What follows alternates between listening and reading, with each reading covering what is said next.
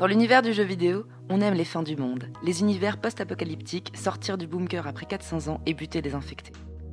Et l'amour dans tout ça, vous y avez pensé? À l'amour avant de recharger votre canon scié? Est-ce qu'on devrait pas tous être unis face aux zombies? Aujourd'hui, on parle de girafe en liberté, de personnages qui ressemblent à Ellen Page, mais en fait, c'est pas Ellen Page, et de Dilf viril. Vous écoutez For the Plot, et c'est maintenant.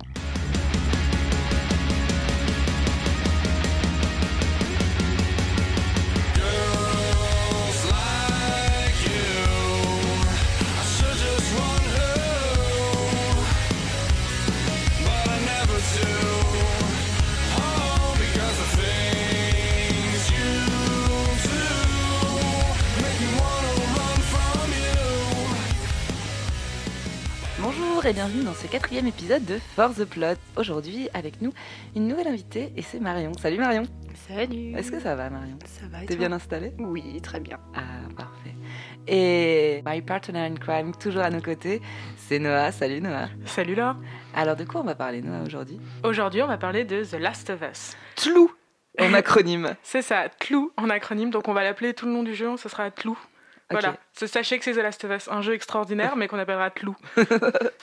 Clou, alors qu'est-ce que c'est? C'est un jeu en fait qui est euh, développé par Naughty Dog, qui a été développé euh, à partir de euh, 2000, euh, je ne sais plus combien, mais qui est sorti en 2013. On fait, on fait des recherches. 19 sur 20 sur l'échelle de jeuxvideo.com Tlou.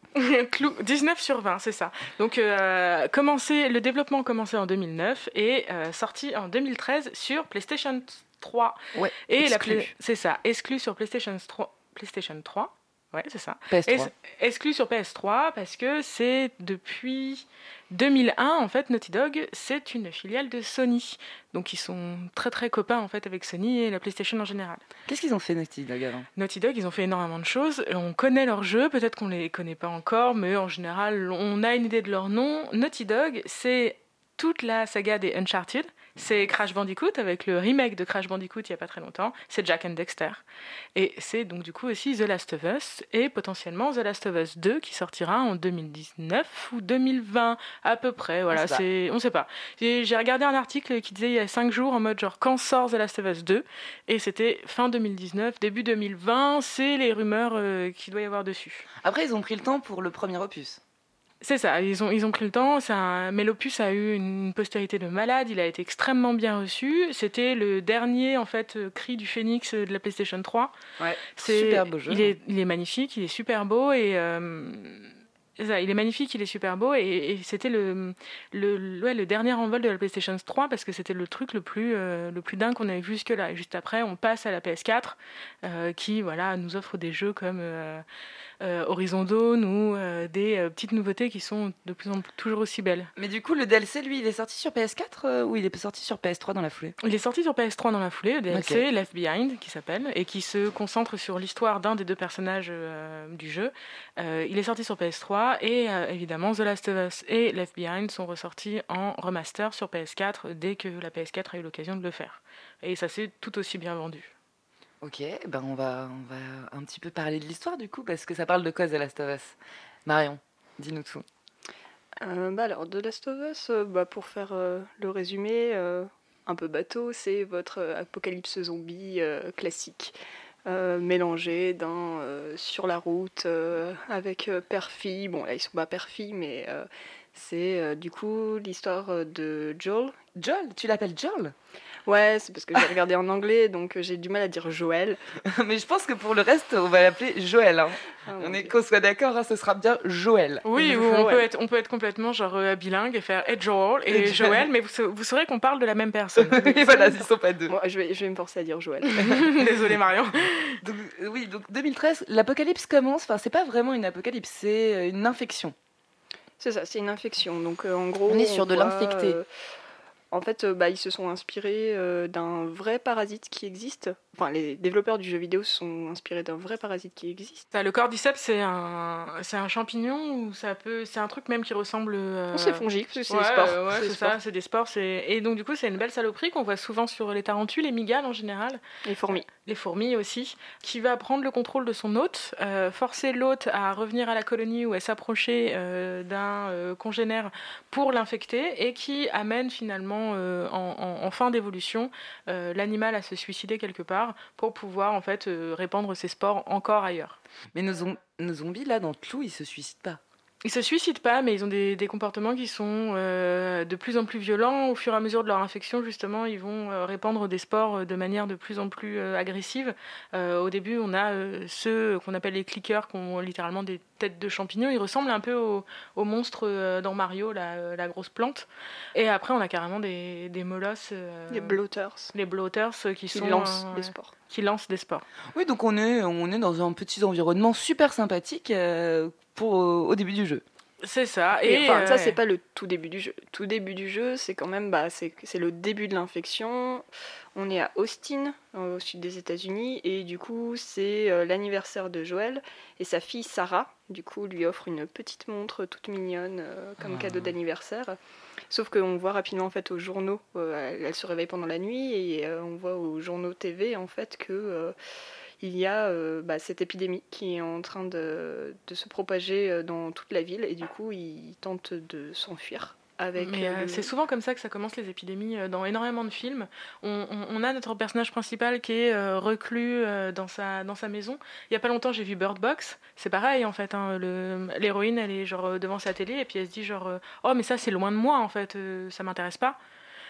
Euh, sauf que tout de suite après, évidemment, l'infection arrive dans la ville et c'est un, un trope qu'on retrouve assez régulièrement. C'est ce qui se passe là. Mhm. Ouais, parce que là, c'est le voisin. Enfin, tu vois, le, tu vois Tommy, euh, le frère de Joël, qui rentre à l'intérieur de la maison et qui dit qu'il y a le voisin qui est devenu fou. Et du coup, tu vois le fils du voisin qui rentre euh, en criant à l'intérieur de, de, la maison et, et, Tommy qui est obligé de dégainer son flingue et de lui tirer dessus parce que sinon, le gars, il essaye de le bouffer, quoi, en fait. Bonne ambiance pour l'anniversaire. Bon anniversaire, Joël. Hein. Oui, c'est ça. Joyeux anniversaire, Joël. T'auras tout gagné. Là. et donc, il essaye de fuir, mais c'est le drame. C'est ça, deuxième cadeau d'anniversaire. Du coup, euh, bah, il s'enfuit. Et euh, là, enfin, il s'enfuit à trois. Euh, en voiture, on voit qu'il y a tout, la, la, ville est en train d'être à feu et à sang, on voit tout le monde qui est en train de s'enfuir, on voit des voitures qui se précipitent pour s'enfuir par le pont, et sauf qu'en fait, bah, ils sont vite rattrapés par des bandes et des bandes de zombies, et du coup, ils tentent de descendre par un pont, mais là, ils tombent sur l'armée qui est arrivée et qui commence à quadriller la zone, bien sûr, et euh, qui ont pour ordre d'abattre toute personne soupçonnée d'être infectée qui voudrait s'enfuir de la ville.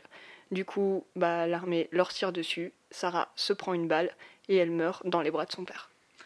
Et tu peux commencer ce jeu sur une note super positive. C'est là que euh, s'ouvre 20 ans plus tard notre histoire l'histoire de The Last of Us, de Joël qui est devenu un, homme fatigué, brisé, qui a, qui a vieilli, hein, qui a la cinquantaine d'années, et qui, qui essaye de survivre en fait dans, dans, une zone de quarantaine, donc des dernières villes euh, qui résistent hein, à, l'invasion des zombies, euh, qui sont extrêmement protégées dans un état militaire.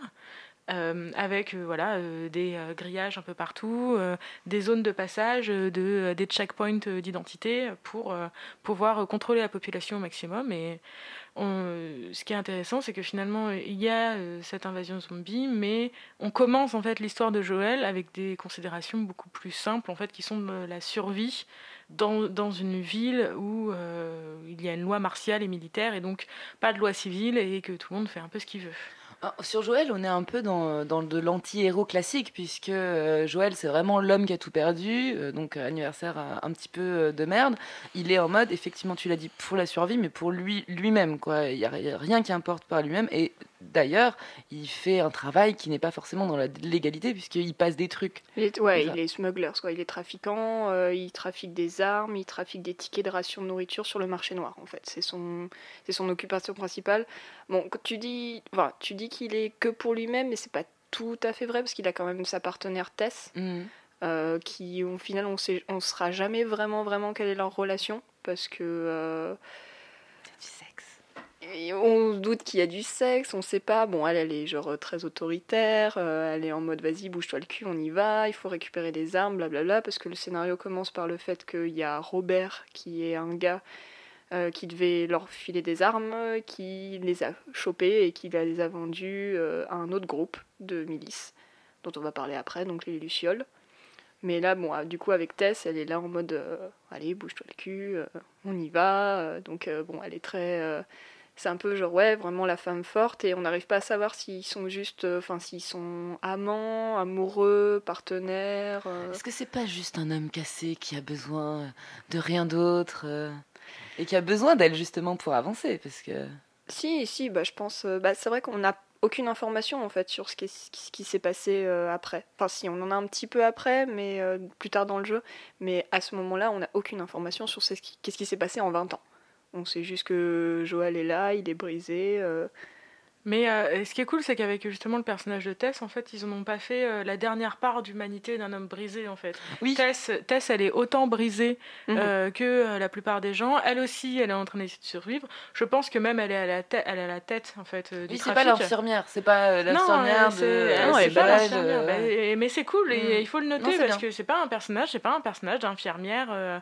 elle a peut-être été amante avec Joël, mais en fait, est-ce que c'est pas une- le- la simple idée que survivre dans ces genres de villes et de situations demande pas une espèce de fusion des caractères qui est forte et c'est pour ça en fait qu'ils sont aussi proches. Donc peut-être qu'ils ont été amants, mais l'idée n'est pas là en fait, c'est qu'ils se font confiance. Ils Mhm. se font confiance, ils sont vraiment des partenaires depuis des années dans pas mal de combines et ils tiennent énormément l'un à l'autre, même s'ils se foutent sur la gueule régulièrement. Et en fait, ils ne peuvent pas vivre euh, l'un sans Mhm. l'autre. Il y en a, en fait, ils sont tous les deux deux faces d'une même médaille et il y en a pas une qui est là pour Ah, soutenir l'autre. ah, c'est beau Mais C'est ça qui est intéressant. C'est pas un personnage non d'infirmière. non mais c'est c'est- oui c'est vrai tu as raison que ça c'est bien souligné. me, ça me, enfin, même si j'avance peut-être un petit peu sur, enfin, j'avance pas forcément sur le scénario, mais j'avance sur la réflexion peut-être qu'on voulait pousser euh, sur ça. C'est euh, moi ce que j'ai énormément aimé dans le jeu, c'est le traitement des personnages féminins. Mhm. Oui, bah, de toute façon, on va voir ça effectivement voir avec ça le après, fameux ouais. personnage d'Ellie Oui, qui, euh, qui, rentre en scè- qui va rentrer en scène là, euh, qui effectivement qui va, son histoire va percuter celle de Joel. C'est ça, le genre.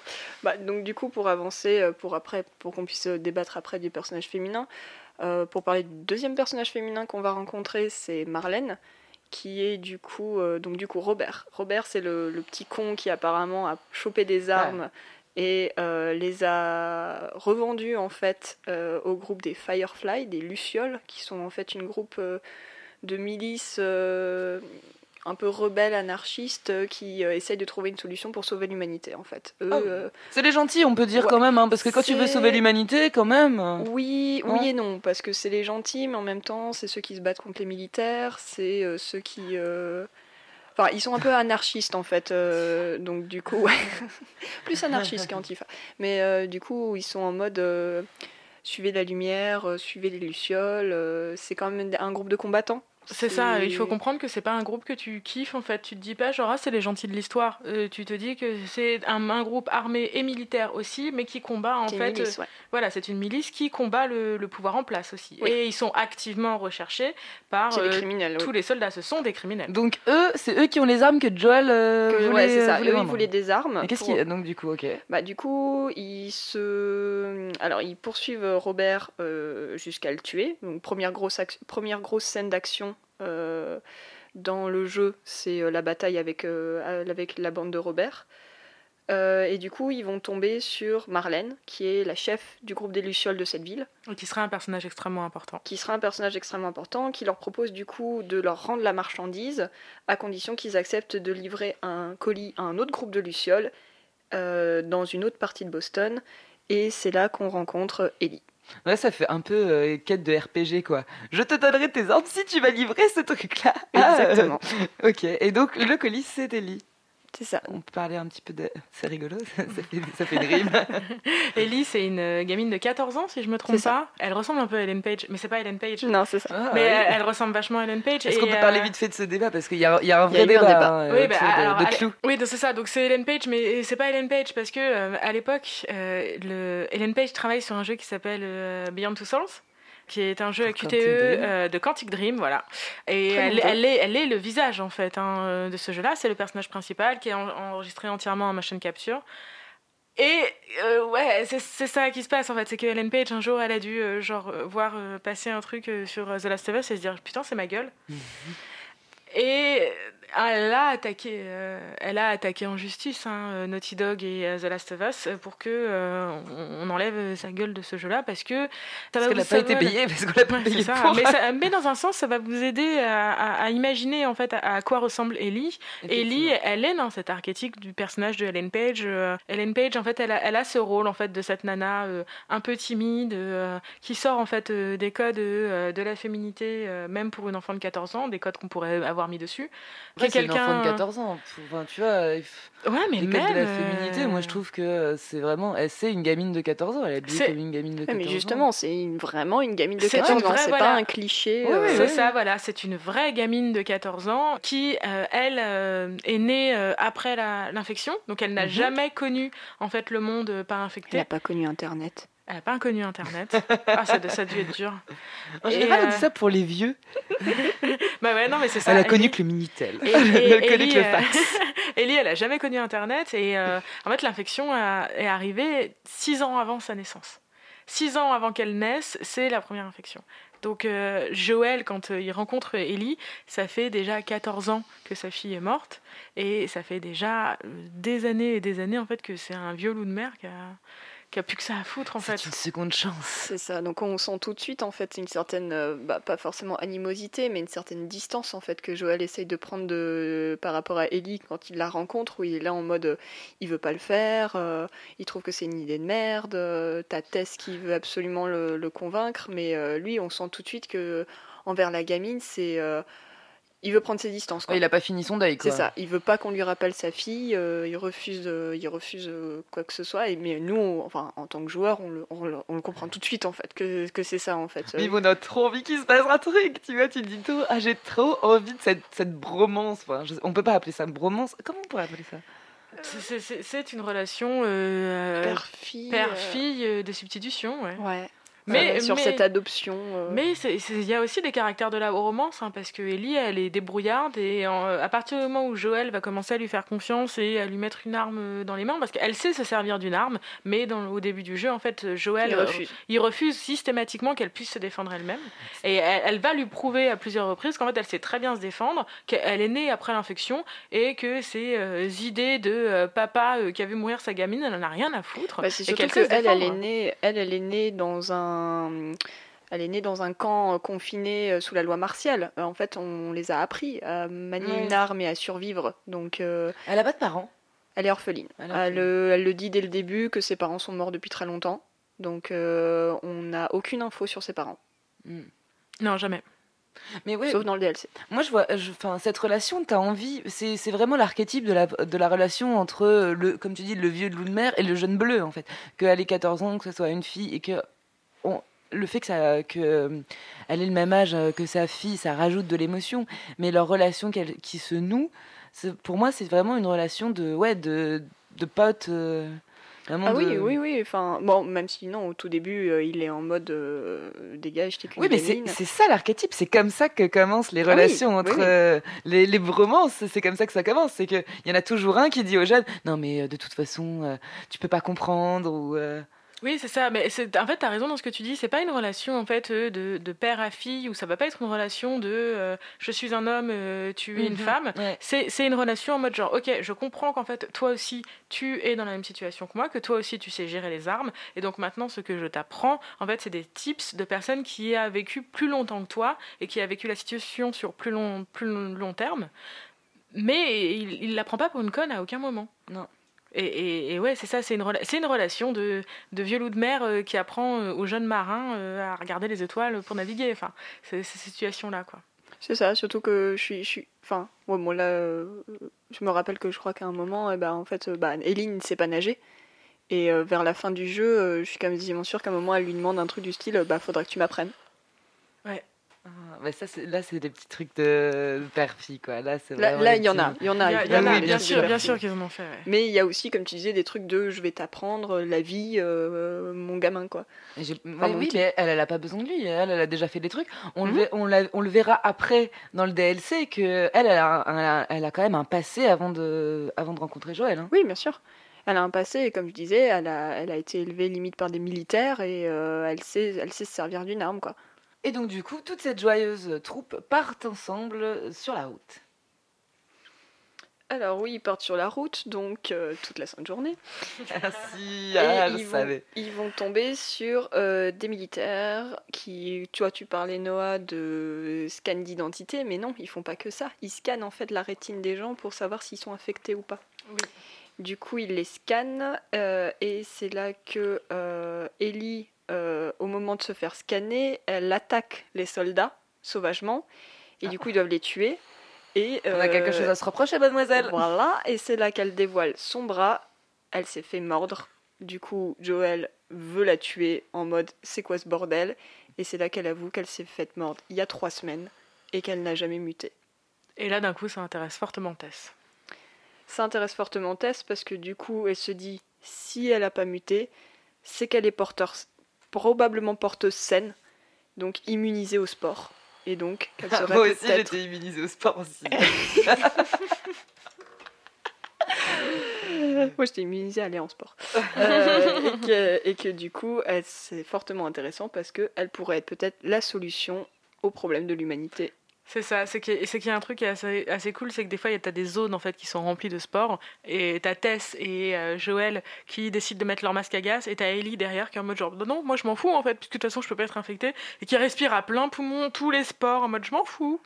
Et c'est assez rigolo, tu la vois te suivre, t'es en planque avec ton masque à gaz un peu en train de galérer, et tu la vois te suivre en mode genre tout va bien?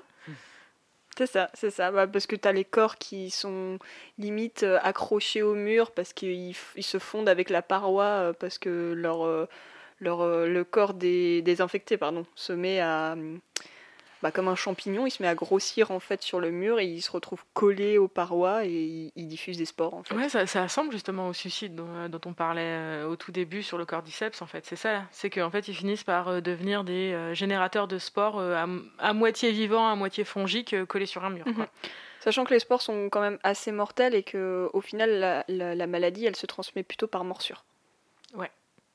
En tout cas, tout ça, ça fait bien les affaires de Joël et de Tess qui, euh, qui ont Ellie dans leur bagage, qui doivent aller donner euh, aux Lucioles. C'est ça. Ils ont rendez-vous à un point qui s'appelle le Capitole et ils vont, euh, bon gré, mal gré, se diriger jusque-là. C'est ça, donc ils traversent plein de choses, centre-ville, musée, capitole, mais malheureusement, ils vont rien trouver d'autre que le corps inanimé d'un luciole. Euh, et en plus, ils vont se rendre compte qu'ils sont suivis par l'armée. Évidemment. Et euh, à ce moment-là, bah, c'est euh, deuxième, troisième, je sais plus à combien de drame on est déjà à ce moment-là du scénario, sachant qu'on est encore dans la première grosse partie. Oui, encore un drame.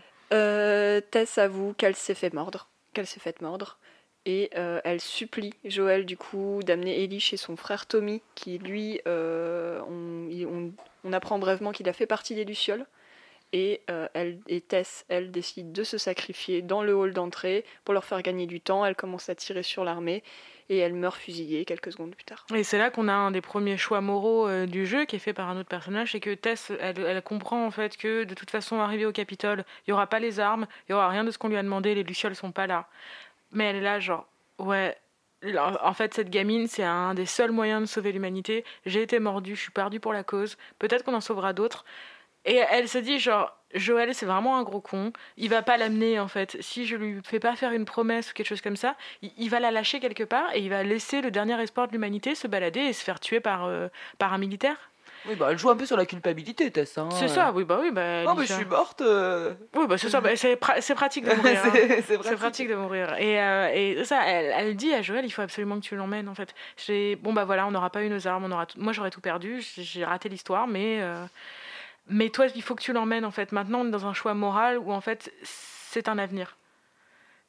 Et du coup, Joël, il fait genre, ok, on, on va faire ça. Et il part en direction de son frère Tommy.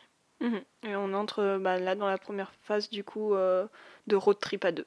Et on est Non. en automne. Non, toujours pas. On Là, est on est encore en encore en été. été. On est On est encore en été. C'est la partie la plus longue hein, du jeu. On est encore en été à ce moment-là. C'est ça, et on entre dans euh, le road trip sur la route, toutes les aventures, et toute cette partie du jeu en fait est, est émaillée de, de petites discussions, de découvertes tantôt sordides, tantôt naïves, que vont faire euh, Joël et Ellie, euh, où Joël se laisse peu émerveiller, Ellie est là en mode genre mec, en fait, genre regarde, j'ai trouvé un comics book, c'est peut-être rigolo de le lire, Et, Mais c'est ça qui est et- bien. Je voulais parler du comics book, c'est pas- des, des comics books, des comic books, des comic books? Du comics. Du Euh, comics. Du comics. Parce qu'il y a un truc qui est assez formidable, c'est que euh, plus on va traverser cette ville, plus on va voir la vie, comment elle était avant l'affection. Et on voit aussi à travers les yeux d'Ellie, qui elle n'a pas du tout vu cette vie-là. Nous, on l'a pas vue non plus parce que on a eu un, énorme. euh, Ouais, mais on reconnaît les dernières traces de notre civilisation Oui. à nous. Et, et c'est super bien fait parce qu'en plus, elle, elle le découvre. Il y a plein d'affiches de cinéma aussi. le- enfin, y a, y a Elle se- Il ça. y a des trucs, elle s'émerveille. Ils, ils sont un moment dans un, un coffee shop, ils sont un moment dans un café. Et là, t'as as, Ellie qui demande ce que c'était, euh, comment les gens se comportaient dans cet endroit-là. Et t'as Joël qui raconte que bah, il venait tous les matins euh, chercher son café, euh, que, que c'était ça qu'il faisait, quoi, qu'il prenait un café. Et Ellie, elle est, euh, elle est émerveillée d'une action aussi banale que d'aller dans un café pour aller se chercher Il n'y avait pas de ticket de rationnement? Non, non, Non, non. hein, c'était avec de l'argent, de la monnaie. euh, Quoi? Quoi? Qu'est-ce qui se passe quoi? Qu'est-ce qui se passe? Parce qu'on a, on a quand même euh, des, des petits moments, euh, des petits moments de découverte comme ça après euh, des gros moments d'action, parce qu'il y a quand même des gros moments d'action et de, de- de- un peu de flip. Mais euh, durant ce road trip, on a quand même des, des parenthèses où on a des moments de pause aussi. Et, toute la, et toutes les parenthèses sont aussi dans le fait, et on en parlait au début, hein, que le jeu est très beau. Les paysages sont à couper le souffle. Enfin, Marion, euh, toi, tu l'as découvert il n'y a pas si longtemps le jeu et tu as dû voir. C'est en fait cette immersion dans le road trip quand tu les vois se déplacer dans ces paysages euh, de ouf. Moi, je, me souviens du, pa- du passage de toute l'écluse qui genre m'a marqué. C'est L'écluse, laquelle le, le barrage hydraulique le barrage hydraulique. Ouais. Ouais. Elle, elle appelle ça unique. Ouais, c'est un gros barrage. La centrale hydroélectrique. Ouais, le petit pont. c'est ça, ouais. Quand ils sont sur le petit pont en bois. Ouais, sur le petit pont en bois, là, euh, celui, genre, celui d'appel Napoléon, je sais plus. Mais euh, toute, le- toute la centrale, elle est. C'est, c'est, en fait, t'es dans ces décors et en fait, t'es vraiment dedans. Et, La mécanique de l'eau, le mécanisme de l'eau est beau. hein. Ouais, le- il, est, il, est, il est magnifique, le jeu. Il, il est dingue, en fait. À, à l'époque, vraiment, moi, j'étais devant et j'étais là, mais putain, mais qu'est-ce qui se passe? Ouais, parce que moi en plus je l'ai regardé euh, bah, jouer. euh, euh, par- Tu l'as peut-être vu sur PS4, du coup Non, moi du coup j'ai vu la première version parce que j'ai Oh. regardé le let's play de Mark Player qui était. J'ai le droit de dire son nom euh, euh, J'ai vu. Tant le- que c'est pas un nazi. non, mais parce que euh, bon, je suis un peu contre qu'on dise des prénoms de nazis euh, Oui, ici oui, dans, le, sûr. dans le podcast, mais on peut dire des, noms de gens qui ne sont pas nazis. Hein. Euh, non, bah du coup, oui, non, moi j'ai vu le, j'ai vu la version de Mark Player du coup quand il l'a enregistré quand le jeu est sorti donc en 2013, euh, son let's play original avec encore la vidéo en 720p. Waouh Et même là, il est beau. Et même là, il est beau. Clou Clou, tu es magnifique. Donc on arrive, oui, on parle de la centrale hydraulique parce que c'est notre prochain point d'arrivée. Euh, pas encore tout de suite. Bon, pour faire un petit résumé, d'abord ils vont rencontrer Bill, qui est un ancien ami, on va dire, euh, de, de Joël parce qu'ils ont besoin d'une voiture. Euh, c'est le Bill, c'est le survivant tout seul euh, qui s'est barricadé dans Pittsburgh et qui maîtrise la moitié de la ville et que- qui fait des, des, des booby traps, des pièges partout. Enfin, c'est Ouais, super c'est ça, c'est, c'est blindé de pièges. Tu, pour le retrouver, tu passes ton temps à éviter les pièges qu'il a Il y mis. a toujours aussi ce personnage là. Ça, ça, ça, c'est un personnage, on va dire, cliché du, du, du monde post-apocalyptique. Ouais, de l'ermite, de survivant, oui, qui du coup ne fait confiance à personne et qui, qui, qui aime pas du tout voir Joël et Ellie débarquer en mode genre putain vous me foutez dans la merde. Et d'ailleurs ils vont le foutre dans la merde. Ah oui, non, bah complètement parce que bah, il va mourir. Bah, bah, allez, alors, c'est vraiment des porte-poste quoi, les deux là. Ouais, c'est ça. Alors on est à combien? Un drame numéro 7 sur euh, Combien de 250 personnes ils font crever? Alors, il y a déjà eu Tess? Mhm. Il y a eu Tess, il y a eu tous les militaires qui faisaient que leur travail. Ah oui, exactement, les pauvres. Et euh, Il faut bien nourrir sa femme. Oui, voilà, c'est ça. Du coup, euh, bon, alors ils vont prendre la voiture, mais malheureusement, ils vont tomber sur leur première embuscade, cette fois d'humains. Euh, des brigands, en fait, euh, qui euh, s'éclatent, euh, euh, bah, comme dans tous les mondes post-apocalyptiques, qui s'éclatent à, dépouiller les moindres passants qu'ils peuvent trouver, que là, dans le jeu, ils appellent les touristes. Et euh, du coup, C'est mignon. oui, voilà, c'est ça. Tous tous ceux qui font pas partie de leur clan, qui sont de passage, c'est des touristes parce qu'ils ils, ils se baladent en fait. Et du coup, on les voit sauvagement agresser n'importe qui, qui sur lesquels ils tombent, un couple qui se fait fusiller à bout portant, euh, tout ça et tout, etc. Et c'est cette situation où euh, justement euh, Joël est en train de conduire, il voit cette personne euh, au milieu de la route qui fait semblant d'être blessée. Ellie dit ah il faut qu'on descende l'aider et Joël fait non, on accélère. Et Joël a, a compris en fait, il est habitué de tous ces trucs là et Parce Ellie qu'il l'a fait lui-même en fait. Parce qu'il l'a fait lui-même. Il, avoue que du coup, il le sait. Enfin, Elise demande mais comment est-ce que tu le savais? Et il répond bah parce que j'ai fait la même chose. Et c'est là qu'on est encore plus du coup dans l'exploration du personnage au final de Joël, où on comprend que en fait, comme, Noah disait au début, c'est clairement euh, l'anti-héros. C'est euh, c'est pas un héros euh, du tout. Il a aussi été du mauvais côté de la barrière, il a tué plein de gens, il a aussi été brigand, il a aussi été voleur, il a fait plein de choix immoraux. Du coup, en fait, non, ça a beau être le personnage principal de l'histoire, c'est pas du tout un héros. J'aime bien comment tu dis brigand. Plus personne ne dit trop brigand en France. Moi, j'aime bien 2000, brigand, euh, En 2019. Non, non, mais j'aime bien. On va garder le, le- le mot brigand.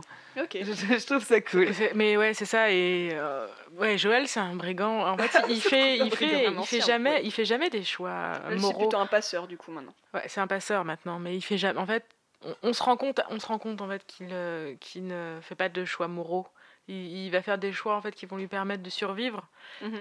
Et c'est pas quelqu'un qui va choisir la moralité de base. Non. Clairement. Bah, déjà, Jamais. Déjà parce que le fait de devoir amener Ellie, c'est la promesse qu'il a fait à Tess. Mais bon, c'est vraiment juste parce qu'il est tenu par cette promesse. Sinon, il l'aurait abandonné sur le chemin de la route euh, et il se serait tiré quoi. Direct. Mais il aurait pas pu faire ça, petit Joël Minouche. Euh, Ouais.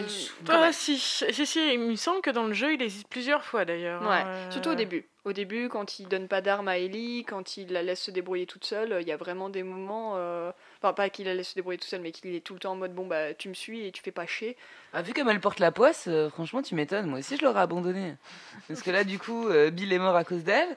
Euh... Tess est Tess, mort. Tess, Tess, Tess est Tess déjà qui est mort. Tess, mais que, après... attends, j'ai un mini doute, je crois que j'ai dit une connerie. Bill, je sais plus s'il meurt. Je sais plus si on le voit mourir en fait. Oui, mais en tout cas, il, Bref, il on- s'enfuit ouais. dernière minute parce qu'il y a ça. une invasion d'infectés autour Bill, de lui. non, Bill il meurt pas. Bill il apprend que son ancien compagnon, partenaire, slash amant, slash tout ce que vous voulez, euh, s'est suicidé.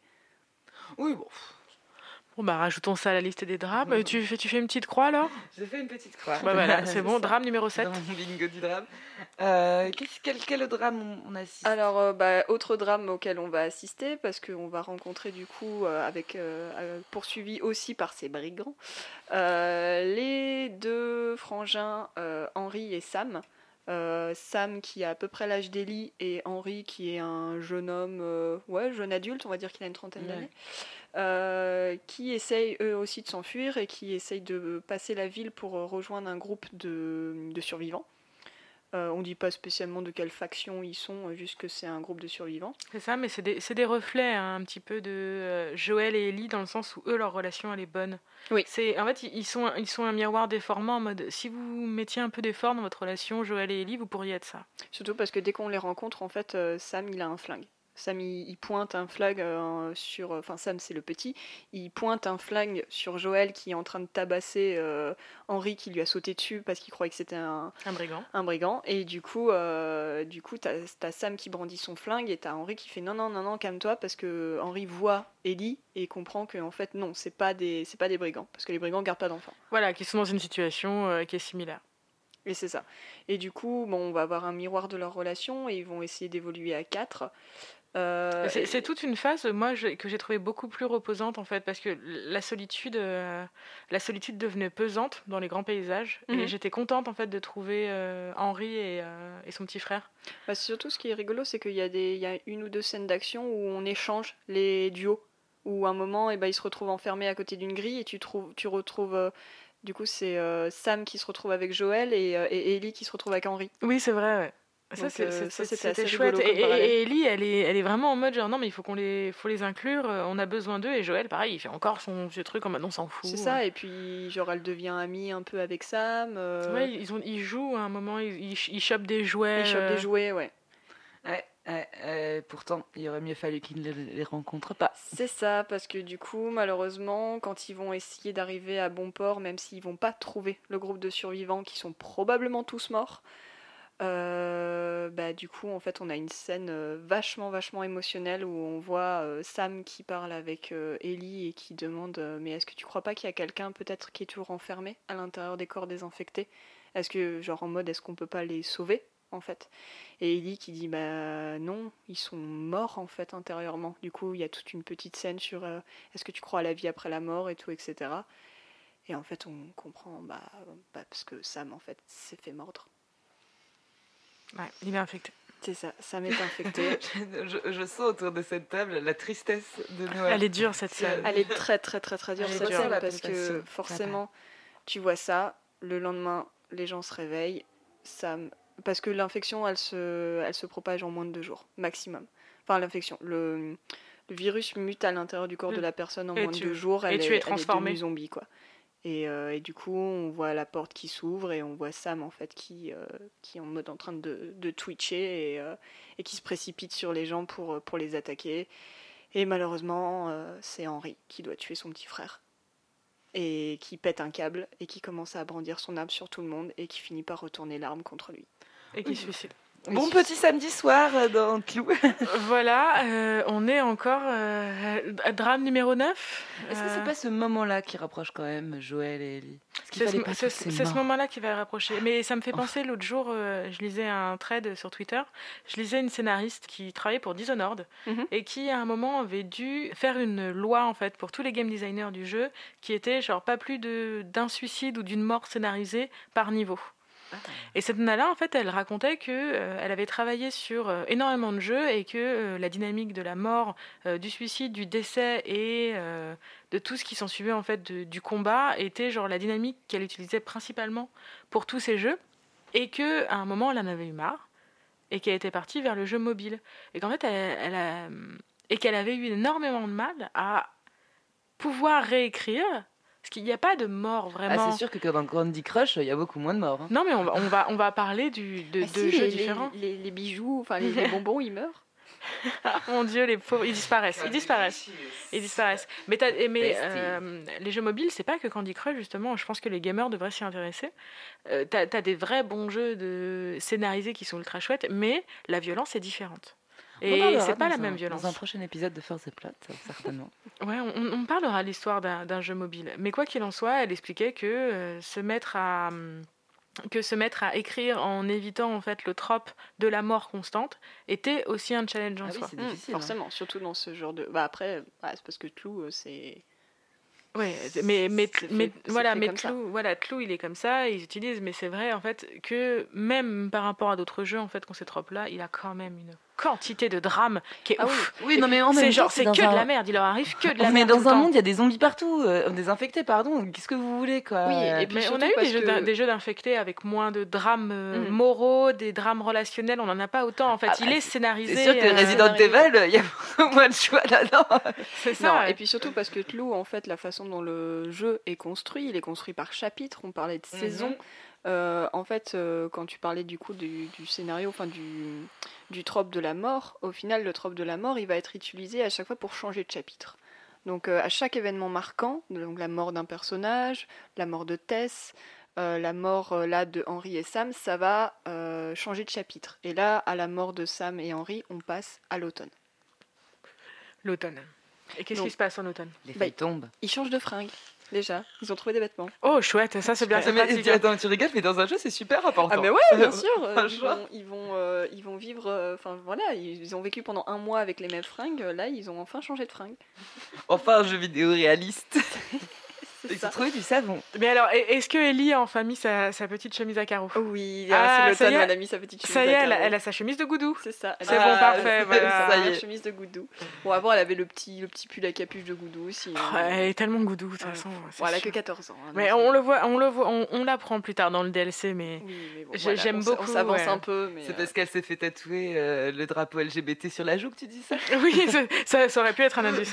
parce qu'on l'a vu à la Gay Pride euh, Bon, il n'y avait pas beaucoup de personnes. Mais en tout cas, ils marchaient bien tous dans le même sens. Ça, c'était chouette, vraiment. C'était super beau, tout ce rouge. Ouais, il y avait qu'une seule couleur de l'arc-en-ciel, mais elle y était, tu vois. Elle était bien, quoi. Et Ellie en tête de cortège. Non, mais c'est vrai que c'est important que même en cas d'apocalypse zombie, on trouve des amis de Goudou. Les Et donc, homosexuels existent aussi pendant l'apocalypse. C'est ça, voilà. Mais bon, ils s'éteignent parce qu'ils peuvent plus se reproduire. oui, et puis là, franchement, on a quand même une meuf qui a réussi à, à résister au trope de Bury, Bury Your Gaze. C'est vrai, c'est vrai. Ouais, ouais, pas Parce mal. que bon, on en parlera peut-être plus tard, mais c'est quand même un très très gros trope de tout l'univers des médias. Euh, tu connais peut-être pas ce trope, euh, Ah. Laure, euh, qui s'appelle Bury pour enterrer. Enterrer, enterrer vos gays, en fait, euh, littéralement. Enterrer vos your gays, gays. ouais. Qu'est-ce que ça veut dire? C'est qu'à un- partir du moment où tu as un personnage gay ou surtout des lesbiennes, euh, un couple heureux, un des personnages meurt. Ah. Ça a commencé avec Buffy et ça continue avec Superwoman et c'est partout, tout le temps. Firefly. euh. Tu- Ça arrive Tu systématiquement. le remarques en fait, euh, malheureusement, en fait, c'est dû au caractère homophobe en fait de l'industrie du cinéma et de, de- des médias, où euh, en fait c'était encore l'époque où être homosexuel c'était mal vu, et du coup forcément il n'arrivait que des choses dramatiques aux personnages homosexuels. Euh, ils mouraient d'une mort violente, euh, ils, ils étaient des personnages eux-mêmes euh, méchants euh, ou des choses comme ça. Et du coup en fait malheureusement, bah, petit à petit ça s'est conservé en fait même encore aujourd'hui, où on avait des personnages gays qui mouraient alors que ça n'avait pas d'intérêt scénaristique en fait ça n'avançait ça ne faisait pas Mhm. avancer le plot Oui, mais s'ils mettent pas leur ceinture de sécurité aussi. Euh, ou leur, euh, leur euh, gilet en- le gilet par balle surtout ça en fait beaucoup chez les lesbiennes parce qu'on a, on a un nombre de morts incalculable chez les lesbiennes qui meurent par balle Non, mais c'est Ah normal, bah, mais c'est c'est- des femmes, elles savent, elles savent pas euh, tenir une arme. ah, mais c'est pas elles qui se tirent elles-mêmes dessus hein elles se Oh bah tu balle, sais, hein. elle peut- là elle se tire dans le pied, Non, hein, mais les- scénariste, hein. Tout ça pour dire que Ellie c'est quelqu'un qui résiste justement pour une fois à ce Mais C'est parce qu'elle est pas heureuse aussi. de Bury Your Gay. C'est parce même que- si, même mais si- personne n'est heureux dans ce, ce- dans ce jeu vidéo de toute façon Même si dans Left Behind, finalement, euh, Bah, du fait, si. On a un Bury Your Gay. Bah oui bah oui parce qu'elle Ah bah meurt, ouais, ah elle bah meurt ouais. juste après euh, juste après avoir embrassé pour la première fois euh, Ellie quoi en fait Voilà, Enfin, bah- Riley sa meilleure amie euh, elle meurt juste après C'est ça, avoir- voilà, dans qu'on le, peut pour le prendre- dire euh, est-ce- ouais. Qu'on peut prendre les paris sur le prochain Last of Us 2 Est-ce que euh, la prochaine meuf de Ellie va passer les premiers chapitres? Moi je pense que non Moi, je pense que non non plus. Ah, Je pense qu'elle est même pas dans le jeu. Mm, ouais, Ah, parce qu'elle ah. est dans le trailer, mais enfin elle est dans le trailer. On a un love interest potentiel dans le trailer, mais est-ce qu'elle va être dans le jeu? Mais tu sais, que, tu sais que je me suis renseignée et j'ai vu qu'en fait, la nana qui joue euh, le, le, potentiel, le, oh, l'intérêt amoureux de, euh, de Ellie, c'est une blogueuse.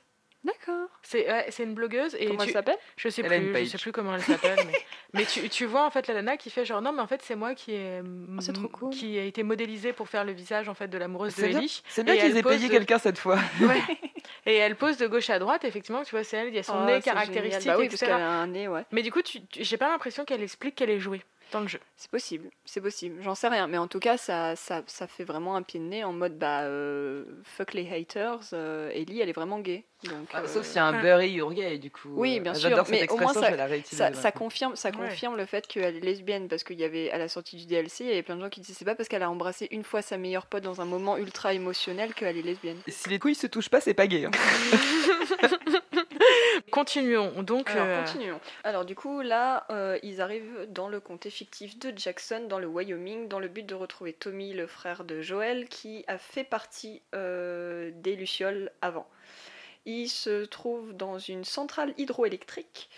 Et, Le petit euh, barrage. Ouais, voilà, le petit le petit barrage. barrage, ouais. La petite écluse. Et on, découvre, on découvre qu'il s'est marié avec une certaine Maria et ils sont dans la centrale, elle contient une vingtaine de familles de survivants. Donc euh, euh, on a Joël en fait qui essaye de refiler Ellie à Tommy en mode tu dois finir le boulot. Euh, Quel homme ce Joël, toujours un. c'est ça, Ellie bien sûr n'est pas contente, elle prend la fuite à cheval, car oui, elle sait faire du cheval. Oh, qu'est-ce que j'ai adoré ce passage. Euh, très Mais très quand est-ce qu'elle a appris à faire du cheval dans un Je sais pas, je m'en fous, mais qu'elle fasse du c'est cheval, un c'est- militaire qui lui Ah, a appris il y a quand elle était jeune euh, dans l'espace cantonné où elle était. euh, D'accord. Et euh, oui, du coup, il y a un passage à cheval euh, qui fait genre un peu, ça m'a fait rire parce que du coup, euh, Mark Bayer disait que ça lui faisait penser à Red Dead Redemption. Donc, euh, Évidemment. drôle, parce que il s'attendait pas du tout à voir ça dans ce, dans ce jeu-là. Ah, moi j'ai adoré qu'on ait le cheval. Euh, du coup, t'aimes bien les poneys, c'est pour ça. J'adore ils ça, Se ouais. font, ils se font poursuivre à nouveau par des brigands et on a un après un échange poignant, on a Joël qui décide de garder Ellie avec lui et de continuer la route. Ah, merci. Alors là, est-ce que c'est sa médaille du mois? Ouais, c'est sa médaille. ouais. Ouais, ouais, ouais, parce que c'est vraiment très très beau et euh, même s'il prend l'excuse que c'est parce qu'il a peur de Maria, euh, la femme de Tommy, euh, qui lui a fait promettre qu'il ne lui arriverait rien. Euh, il est là en mode bah du coup non ta meuf m'a fait peur, euh, je prends Ellie avec moi et je me casse. Ah, merci le pouvoir des femmes. C'est ça, c'est ça. Du coup, Tommy leur indique que le repère des Lucioles est dans l'université d'Easton, Colorado, dans le bâtiment des sciences qui ressemble à un miroir géant. Et euh, ils vont arriver au dernier étage du laboratoire et ils ne vont trouver que le cadavre d'un scientifique des Lucioles euh, qui leur euh, a laissé un dictaphone qui laisse des souvenirs qu'ils ont tenté des expériences en fait sur des singes pour trouver un vaccin. Et du coup, il y a plein de petits singes qui sont en liberté parce qu'il les a libérés. Oui, et dans cette zone-là, il y a une girafe aussi. Ah, c'est après. Ah, Non, c'est après dans l'école les primaire. Bon, dans bah, je couperai, primaire, je, couperai alors. Je couperai alors. Alors, vas-y, continue. là, du coup, il y a plein de petits singes et c'est tout mignon. Sauf que ce qui n'est pas mignon du tout, c'est que euh, ils se font encore euh, attaquer cette fois par des malfrats pour changer de, de mot. Non mais attends, est-ce que c'est des brigands ou des malfrats? Parce que quelle est la différence entre les brigands et les malfrats? Euh, c'est pareil. bon, bah alors du coup des, des malfragants. Des, des- des- des malfrats qui vont chercher de la nourriture et ils vont attaquer les protagonistes. Et du coup, t'as Joël qui va faire le putain de plongeon du premier étage et qui va s'empaler dans une belle, euh, dans un beau pieu en métal. Et, et c'est là qu'on est en fait sur le réalisme du jeu, c'est-à-dire que euh, le tout premier Tomb Raider, Lara Croft, sur une île commençait comme ça. Lara tombe euh, d'un truc et s'empale, pareil. Et elle, elle se relève, elle fait genre oh j'ai très très mal. Elle arrache le truc grâce à un QTE très bien placé. Elle arrache le truc et puis le jeu continue. Là ça va très mal se passer pour Non, Joël. là, ça va très mal se passer Non, parce qu'il a 50 ans aussi, Joël. Il a, il a 50 ans, euh, il s'est fait emba- empaler littéralement euh, derrière le dos par le ventre et du coup euh, t'as Ellie qui essaye de le soutenir comme elle peut. Euh, Ça va aller, Joël. Ils arrivent à sortir. Ne te vide pas de ton de- sang s'il te plaît. Appuie, appuie fort. Ça, ils appuient, il appuie même pas, hein, vraiment. Il est plus en train, en mode en train de s'enfuir, quoi, parce qu'ils sont toujours poursuivis par les malfrats. hein. Ah, Donc, putain. euh, même s'il tombe par terre, il arrive à continuer à tirer, même Ah, si il- sa vision elle se floute. Tout il ça, tombe tout ça. par terre, il tombe par terre, il, a quand même tombé, il est quand même tombé par terre sur un gros pieu, quoi. Ah oui, oui, c'est oui, pas toi qui tombe par terre Pas un bourré, gros quoi. pieu, non, c'est une armature saillante, quoi. C'est pas euh, Soyons, euh, soyons précis. Voilà. Bah voilà, c'est une petite saloperie, genre l'architecte qui a fait ça, genre non merci quoi. L'armature saillante. L'armature saillante, exactement. Et du coup, bah, il tente de remonter à cheval, mais en chemin, bah, il s'évanouit et il tombe par terre. Et là, c'est l'hiver. Petit bruit de l'hiver. on fait bien le petit bruit de l'hiver. Oui, vous faites les bruits des flocons aussi Scrooge, Scrooge. Ah, je sais pas. Ouais, ça c'est la personne qui marche dans la neige, crouche, crouche. Et alors, est-ce que Ellie marche dans la neige? Oui, Ellie marche dans la neige parce que là maintenant, elle est toute seule. Et euh, elle est habillée comment maintenant? Euh, Toujours gros- lesbienne. Non, elle- ouais, mais elle a une grosse veste. Elle s'est coupé Ah, les cheveux. Oui, mais est-ce que est-ce que c'est une veste quechua? On dirait. C'est sur la grosse veste. euh, elle a quand même la grosse veste parce que là, elle est toute seule et elle est en train de chasser. Euh, Comme les lesbiennes, hein, d'ailleurs. C'est ce que les lesbiennes ça. font tous les week-ends. Non mais les lesbiennes ont un arc. c'est ça. Non, mais Occupation alors, de lesbienne. On, on arrive, on arrive dans euh, mon arme préférée de tous les jeux du monde. J'ai adoré Horizon Dawn pour ça. J'aime beaucoup Tomb Raider pour ça. Et euh, à quoi je joue en ce moment? Assassin's Creed, euh, vachement chouette. L'arc, j'adore cette arme, vraiment. Mm, mm, Je la mm. trouve très chouette. Bah oui, parce que l'arc, c'est quand même l'arme, euh, l'arme de stealth, enfin de furtivité par excellence. Ouais, quoi, parce surtout que, dans ce euh, jeu, ça va être très important. Très important parce qu'il y a plein de zombies, euh, surtout les clickers, qui eux euh, réagissent au moindre bruit. Et du coup, tu peux, Ouais. tu peux passer à côté d'eux euh, en, euh, en les évitant si tu marches le plus lentement possible. Et tu peux les abattre d'un coup de flèche euh, en pleine tête, ils meurent tout de suite. Donc très intéressant. Donc c'est Ellie qui nous fait découvrir l'arc. Non, c'est pas Ellie, Joël l'avait déjà. Merde. Joël l'avait déjà, mais euh, bon après Mark Player, euh, quand je regardais jouer, il savait pas trop maîtriser l'arc, du coup il l'utilise pas beaucoup, alors qu'en fait elle est très très pratique cette arme. Ah oui, oui, parce qu'elle est silencieuse. C'est ça. Sauf que Ellie, c'est la première arme qu'elle réclame en fait. C'est la première arme qui a dit bah file-moi l'arc, euh, garde le flingue, je sais tirer à l'arc. Parce que oui, en tant que bonne petite lesbienne entraînée par des militaires, elle sait tirer à l'arc aussi. Ah mon dieu. Toutes les lesbiennes Mais, savent mais, tirer à l'arc mais et qu'on faire me du poney. donne, mais son numéro, enfin dans, le Elle a 2, 14 ans. Non mais dans le 2, elle a plus 14 ans. Non, dans le 2, elle a 50 plus, elle en a 20 quoi, limite. Ah oui, non, toujours trop jeune. Merde. Eh oui. Du coup, nous sommes en hiver, petite partie de chasse. euh, elle tue un lapin, c'est tout mignon, tout plein. Puis elle tue un cerf. Ah, ça, c'est moins mignon. Voilà, c'est moins mignon, mais bon, ça fait plus de bouffe. Et du coup, justement, plus de bouffe, euh, dit plus de gens qui y veulent, et elle va tomber sur euh, David. euh, qui lui propose d'échanger euh, le cerf contre des antibiotiques. Il Ok. dit qu'il fait partie d'un groupe de survivants et qu'ils ont des médicaments. C'est un VRP. Du coup, Il nous- vole les antibiotiques, le mec. du coup, nous, nous tous qui étions fous d'inquiétude pour Joël parce qu'on se dit bah merde, il est mort. Euh, en fait, non, c'est là qu'on comprend qu'en fait, il est vivant mais très mal en point Et qu'il a besoin de ses et antibiotiques. qu'il a besoin de ses antibiotiques. Et du coup, David explique qu'il est à la recherche d'une jeune fille et d'un homme qui a tué des membres de son groupe. Et c'est là qu'on comprend qu'en fait, il faisait partie du groupe de malfrats euh, qu'il y avait dans l'université. Euh, Et ça alors, qu'est-ce qu'il recherche? Bah, Genre euh, un monsieur de 50 ans qui aurait été blessé et une jeune femme. Et alors, dis donc, ce serait euh, pas. Heureusement que Ellie a changé de veste, Ce on ne la serait reconnaît pas, pas. Jacques et Ella Les autres survivants. C'est ça, et en fait, il, il recherche même plus que ça, parce que bon, euh, au début, on comprend pas trop, parce que David accepte de laisser partir Ellie avec les antibiotiques. On est en mode what the fuck, sauf qu'en fait, bien sûr, bah, c'est pour la se faire suivre. Du coup, elle va être suivie par euh, les autres bandes de malfrats, et euh, ils vont euh, la capturer. Oui, Et en c'est fait, vrai, oui. Dans un village, et c'est là que David, on va comprendre pourquoi en fait il l'a gardé. C'est parce qu'il bouffe des gens. Il bouffe des gens, il les découpe en petits morceaux, il les mange. Oui, on est dans un village de cannibales, tout va bien, là, c'est la belle vie. Mais là ça, aussi, mais hein, écoute, on a la neige, on a les cannibales, il nous manque Cliché, l'avion. hein. cliché po- post-apocalyptique, hein, les méchants qui bouffent des enfants. Oui, mais en même temps, euh, si vous y réfléchissez, genre, enfin, alors, moi, c'est une question, la première que j'ai, c'est genre, euh, je réfléchis souvent à est-ce que mon appart euh, est euh, zombie-proof? Et je me dis que, en dernier recours, on- avec mes colocataires, on sait de donner l'autorisation de s'auto-manger s'il y avait besoin. Waouh, ça c'est du pacte. Ouais, ça c'est du pacte. Pauline a le droit de me manger si, si jamais je, je suis pas bien. Mais on mange pas le chat, D'accord. parce qu'il chasse les rats et donc du coup c'est un moyen ça de se trouve, elle va se transformer en Wendigo. Oh merde. Oh, oh No- Noah Une recherche référence activement- à la référence de Force Plot. Noah recherche activement des colocataires à l'heure actuelle. Si vous êtes intéressé, n'hésitez pas à laisser un MP sur le Twitter de Force the Plot. Alors non, parce qu'en fait c'est bon, on en a, on en a trouvé une, une nouvelle qui s'appelle Marion d'ailleurs. Bon, allez, du coup. Mais elle a euh, pas de bras, c'est dommage. Ça fait beaucoup moins à bouffer. non, non, elle a des bras. Elle a des bras. Enfin, je sais pas. Ce, ce serait pas grave si elle avait pas de bras. Bref, on reprend. Mais tu peux pas tirer à l'arc. Si avec les pieds, en fait vraiment il y a des. Oui, il euh, y a une meuf qui s'est tirée un arc avec ses pieds, c'est trop cool. Mais ouais, elle est trop trop Oui, chouette. elle est trop Elle est, elle est aux Jeux Olympiques en e-sport et Elle gère trop, genre euh, elle est trop trop bien quoi. Elle, tire à l'arc avec ses pieds. back... enfin, elle est en mode backflip et euh, avec ses pieds au-dessus d'elle et du coup elle s'est tirée à l'arc. Mais ça. ouais, c'est trop ouf. Ouais, tu peux pas prendre la fuite en même temps. Ah oui Dans non. un univers Alors, tu peux- post-apocalyptique, c'est. Eh, Mais alors, euh, moi je peux pas courir en essayant de viser avec un arc, hein, c'est pas Ah, c'est possible. vrai. non. Ouais, les Même dans jeux le- vidéo le, le peuvent. Non, non, parce que c'est moi qui les contrôle et je sais pas le faire non plus.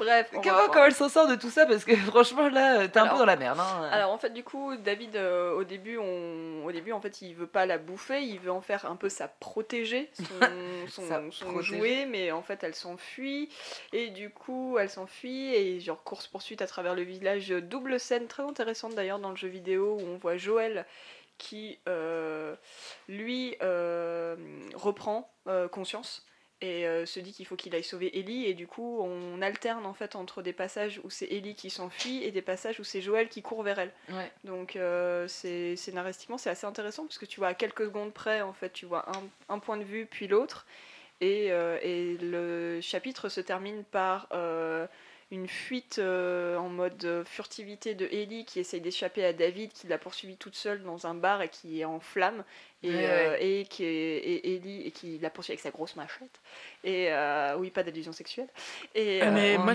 cette, scène de boss, j'ai galéré hein, Ah, à la ouais, faire correctement. Moi, ça m'a fait trop flipper. Elle est Franchement, il est super, dur. super ouais, dur. ouais. parce qu'il est quand même très très bon lui aussi en stealth et du Mm. coup t'es là en Mm. mode putain où est-ce qu'il est où est-ce qu'il est où est-ce qu'il est? Tu peux tout le temps utiliser la capacité de pouvoir écouter mais c'est vachement dur quand même Ouais, mais elle est super intense cette scène. elle est super intense elle fait super peur parce que le personnage de David est quand même vachement Ouais, flippant ouais, ouais, c'est vrai. et, euh, et du coup euh, du coup du coup du coup t'as Ellie qui lui fout je sais pas combien de coups de couteau avant qu'ils tombent tous les deux dans les pommes. Et c'est là qu'elle arrive euh, c'est ça qu'elle arrive enfin à choper sa machette euh, quand lui il l'a fait tomber sur le côté et qu'elle lui défonce la gueule Donc, encore un chapitre qui finit par un mort. c'est ça Oui, une mais là, ce- oui, mais là, ce n'est pas un drame. Là, pour moi, c'est pas ouais. un drame, il Ouais, le non, mérite. non, Ah, ouais, attends, voilà. euh, Ellie qui a quand même tué euh, un mec à la machette, je pense que ça doit être un petit drame pour elle. C'est un Hein, quand drame t'as pour 14 elle. C'est un drame pour euh, elle, ouais. C'est un drame pour elle parce que changement de chapitre, on arrive au printemps. Donc là, on est en 2034. Euh, printemps 2034, on a toujours notre super duo et avec une Ellie qui est vraiment en fait euh, en mode euh, pas bien du tout quoi. Ouais, ouais. Parce qu'elle a beau avoir tué plein de gens, le passage par David, il était quand même très traumatisant. en fait. Je, je me souviens vraiment de cette transition parce qu'on on passe vraiment de ça à d'un coup le printemps et à Ellie quelques mois plus tard en fait quasiment. Mhm, mhm. Et, et je me souviens avoir été marquée en fait par la différence dans son personnage. Il y a une évolution en fait qui est dingue où euh, elle c'est plus du tout la gamine qu'elle était au début. Elle parle plus. Enfin, à ce moment-là, en Elle fait, est du plus jeu, là. Elle, euh, elle est, elle est complètement absente.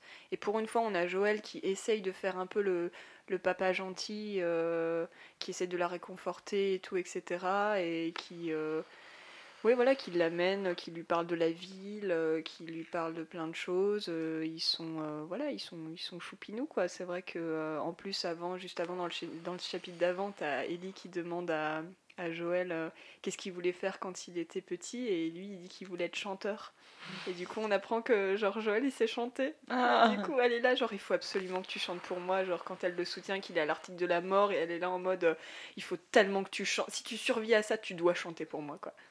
Est-ce Ouais. qu'il chante? Non, Ah. du coup, il chante pas. Non, il chante pas. Ouais, mais là, enfin, on a les girafes. Enfin, on a les girafes et là qui enfin on arrivent. a les girafes. Ouais. Et c'est vrai que c'est une super, c'est une, une scène aussi très très jolie parce que l'endroit dans lequel t'es, il est vraiment joli aussi. Tout a repris, la nature a beau, repris. la nature a euh, repris ses droits. C'est vraiment euh, une ville. euh, là, ils sont du coup à Salt Lake City. Et, euh, et Pour ils- les Jeux Olympiques andines de, de tir à l'arc. c'est ça. Ils sont à Salt Lake City et euh, du coup c'est très très beau, la nature a repris ses droits, euh, il y a de l'eau un peu partout. euh, bon c'est pas cool pour Ellie parce qu'elle ne sait pas nager. Non. Du coup on a plein de souvent dans le jeu vidéo des moments de scène où en fait Joël doit aller dans l'eau, récupérer une palette et, euh, et lui faire un mini radeau euh, pour Ellie pour la traverser. T'en as au moins 4-5 des scènes comme ça. Ouais, t'en as, le- ouais. On tue des mecs, on sait pas nager quoi. C'est ça, c'est Bah ça. ouais, mais ça n'a pas été utile en fait jusque-là. Sauf que justement, bah là, ils sont dans un tunnel inondé. euh, ils essayent d'aller vers euh, l'hôpital Sainte-Marie où résident les Lucioles. Et euh, à ce moment-là, bah, t'as Ellie qui se noie. Et ils sont sauvés par les Lucioles, en fait. Euh, sauf que du coup, ils savent pas que, qui ils sont et euh, ils foutent un grand coup de crosse dans la gueule de Joël qui tombe dans les pommes. Pendant, qu'elle essaye de, pendant que lui essaye de faire un massage cardiaque à Ellie qui est en train de crever. Euh, du coup, il se réveille et en fait là, t'as Marlène qui le réveille et qui révèle à Joël qu'il peut pas aller voir Ellie parce qu'elle est sur le point de se faire opérer. Donc son rôle est terminé à lui. Il a son rôle a réussi. Oui, il- il a amené son livré son paquet. Il a livré son Ouais, paquet. c'est ça. Il a livré son paquet, sauf que bon, il veut quand même aller voir Ellie et tout pour lui dire limite au revoir. Sauf que là, on a le dernier plot twist, euh, enfin le dernier plot twist, l'un des derniers plot twists de l'histoire où Marlène lui révèle que à cause de l'opération, les docteurs ils doivent retirer la partie du cerveau qui a été infectée par le par le champignon d'Ellie, mais ce que mais ce qui la tuera au passage. Et du coup, bah Joël il est pas content. Il veut pas. Il est Mais chiant. c'est même même euh, avant de ne pas vouloir, en fait, le- nous, le- en tant que joueurs, on est soumis à cette décision. Euh, On n'est pas soumis à la décision parce On qu'on n'a pas le choix. on n'a pas le choix, mais ça ne nous empêche pas d'y réfléchir, Oui. en fait. C'est-à-dire que cette opération de Ellie, euh, le, le fait qu'ils vont pouvoir l'ouvrir et euh, décortiquer son cerveau, va pouvoir Créer le potentiellement vaccin. va pouvoir créer le vaccin. C'est- dit, c'est sûr. Il y a le vaccin pour l'humanité qui est dans la tête d'Ellie. Ils vont la tuer, mais il y a le vaccin. Et pour une fois, Joël, ça va être son premier choix moral. Il va, il a la possibilité en fait que tout s'arrête, en fait, qu'il soit de nouveau dans un monde heureux, de ne plus galérer comme ça. Et euh, alors qu'il la détestait au début, Mhm. il, il veut pas. Il veut pas en fait. Ellie, elle peut pas mourir comme ça. C'est ça, il a le premier choix où il peut se comporter en tant que héros, entre guillemets, ou laisser à Ellie euh, le choix de se comporter en héros, mais au final, euh, Parce que c'est la dé- attention, il y a aussi un truc, c'est que c'est la décision d'Ellie. C'est que Bah, elle, elle choisit. c'est pas en fait. C'est pas la décision c'est d'Ellie. pas dit en fait de façon explicite qu'elle Parce qu'elle s'est pas réveillée entre le moment de sa noyade et ce Bah non. truc-là. Bah, pour moi, parce que moi je pense que à la... bah, après, euh, quand il la reprend, parce que spoiler alerte, il la va, récupère. va, il va la chercher. euh, elle a quand même un côté où elle dit, mais euh, enfin, où elle fait bien comprendre Oui. que euh, elle, son choix, c'est ça aurait été. euh, C'est ce que c'est ce que sauver et- et c'est ce que l'humanité, hein. dit Marlène à plusieurs la, la, Oui, la ouais. chef des Lucioles, c'est ce que dit Marlène plusieurs fois à Joël en mode mais c'est ce que Ellie elle Ouais, aurait voulu. c'est ce qu'elle voulait. Mais est-ce que Ellie elle savait qu'elle allait devoir mourir pour C'est ça ça, parce qu'en fait, ce qu'on apprend à cette fin-là, c'est que Marlène, elle connaît Ellie depuis sa naissance, et que du coup, quand elle s'est rendue compte que euh, elle était immunisée, elle a tout fait pour la sauver et euh, pour l'amener en fait vers les solutions et fabriquer le vaccin. Mais est-ce que Ellie savait qu'elle allait devoir mourir à cause de ça? C'est pas explicite. Mais c'est là qu'on apprend aussi dernier gros aspect de la personnalité de Ellie, c'est que elle n'était pas la seule à avoir été infectée au moment où elle s'est fait mordre. Elle s'est fait mordre du coup en même temps que sa meilleure amie, sa meilleure amie Riley euh, où elles sont toutes les deux nées euh, dans le. Ça, c'est ce qu'on apprend dans le DLC. Ouais, dans la partie euh, cantonnée. Euh, mais du coup, euh, elle apprend, elle raconte à Joël, ça c'est dans le jeu, pas dans le DLC, elle raconte à Joël que du coup elles se sont faites mordre toutes les deux et qu'elles avaient fait comme pacte bah, de se laisser infecter, à- d'attendre que l'infection se propage, mais que Ellie elle attend toujours. C'est ça, le... qu'est-ce que c'est la phrase en anglais qui est super belle? Bah, du coup, il y a sa meilleure amie qui lui propose euh, let's, do- let's be all poetic and loses, lose our minds together. Ah, c'est vrai que c'est mignon. Et Ouais. du coup, Ellie, elle dit que- qu'elle attend toujours de perdre la tête en fait, et qu'elle révèle que Riley, elle, s'est transformée, et elle, non. Et du coup, on a le gros complexe euh, du survivant. Euh, le gros complexe du survivant de elle, elle a survécu et par Riley, et du coup, euh, elle voulait Est-ce que ça vaut encore ouais, quoi. voilà. Est-ce Mais que ça, ça le dit le après avoir été sauvée par Joël? Non. Ouais. Ou, euh, euh, Non, elle le dit après avant. Elle, le dit avant. dit Donc, avant. donc tu vois, oui. Enfin, moi, je, je, je reste sur ma position, comme quoi Joël, effectivement, là, a fait un choix égoïste, qui est le choix de sauver Ellie, malgré ce qu'elle aurait pu dire. Parce que. Ouais. Oui, c'est euh, peut-être pas un choix, qui- c'est pas, c'est un choix en fait. C'est un choix patriarcal. C'est ça. Et puis surtout qu'en Ouais. même temps, à la toute fin, bah, du coup, il, il fuit avec Ellie dans ses bras avant qu'elle se réveille. Elle, se, elle- réveille. Non, ouais. d'abord, t'as Marlène qui les intercepte Ouais. et qui lui dit Bah non, fais le bon choix, laisse-nous la prendre. Et, et il la bute. Il, tu- il tue la, la, la chef de la Des- résistance. il tue la chef de la résistance, il tue Marlène et, euh, et il s'enfuit. Et En du voiture. coup, en voiture. Et, euh, et là, Ellie se réveille et, euh, qui lui, et Joël lui ment et lui dit que en fait, euh, les Lucioles ont trouvé d'autres personnes qui étaient immunisées et ils ont, cherché, ils ont stoppé de chercher un vaccin. Du coup, il sort ça comme excuse pour pouvoir continuer. Et là, en fait, il y en a un- une petite ellipse où euh, il retourne euh, dans le Wyoming pour s'installer chez Tommy. Et en fait, elle sait pertinemment qu'il lui a menti.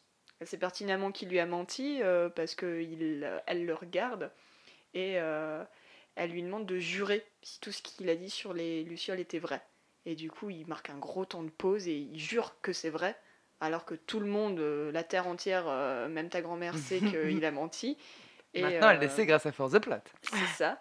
Et, euh, et du coup, euh, comme lui, bah, il est entre le remords d'avoir euh, condamné l'humanité, mais l'amour qu'il a enfin euh, porté à. Ellie, euh, C'est ou ça, c'est sa, sa fille de parce que substitution. là, il- à plusieurs moments vers la fin du jeu, il parle enfin de sa fille, il parle enfin de Sarah, il accepte de parler de Sarah avec Ellie, parce que Ellie a appris l'existence de Sarah par la femme de Tommy, qui lui a montré une photo. Et du coup, euh, elle a même volé cette photo qu'elle rend à, à Joël, qui au début l'avait refusée quand son frère lui avait donné. Du coup, là, on a enfin des moments où Joël parle de sa fille, parle du fait que il est persuadé qu'elles se seraient bien entendues toutes les deux, que les deux filles se seraient bien entendues, qu'elles seraient devenues amies et tout, etc. Et- Sauf que euh, elle serait, elle aurait un décalage d'âge. Oui, bien sûr, bien sûr. Mais sauf que si elles s'étaient rencontrées au même âge qu'elles Mm. avaient toutes les deux à ce moment-là, eh ben, il est persuadé qu'elles seraient amies. Et du coup, c'est pour ça, au final, que il prend quand même en fait complètement Ellie en affection comme sa fille de substitution, quoi. Et que du coup, bah, en droit dans les yeux, il lui jure que euh, ce qu'il a dit sur les lucioles était vrai. Elle l'accepte et le, le jeu se finit là. Ouais, et c'est là que le jeu se termine. Donc on n'est pas sur une fin heureuse. Hein Est-ce que vous avez des choses à dire sur euh, The Last of Us? Non, je crois qu'on a tout dit. là. Bah moi, je voulais juste du coup qu'on fasse un... parle un tout petit peu euh, du traitement des personnages féminins. Ouais. Parce que quand même, c'est quand même vachement Ouais, important dans le jeu. Euh, ou même des traitements des personnages qui sont soi-disant minoritaires dans l'univers du jeu vidéo. Donc Que- les tu femmes, penses- tu pensais à quoi? les femmes fortes, euh, sans cliché, et euh, les personnages LGBT en fait. Après, euh, le les, les femmes fortes sans cliché, c'est quand même. euh, on a vu avec Tess qu'il y avait, y avait quand même ce cliché de la personne qui va se, qui va se sacrifier pour le groupe. Maria, qui est aussi le cliché, même si elle est effectivement une femme forte, c'est aussi le cliché de la femme. hein, de, de la femme, de la mère, De la dirigiste, de ouais, la dirigiste, de la mère.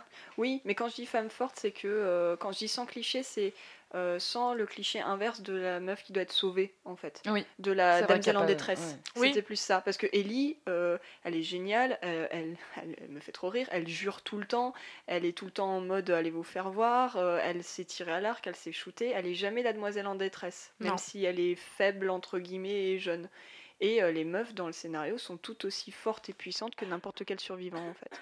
Et c'est ça que j'aime beaucoup, en fait, c'est qu'on a Joël qui est, comme tu disais un peu, euh, le cliché du patriarcat euh, sur certains plans, et d'un autre côté, on a face à lui des meufs qui se laissent pas faire, quoi.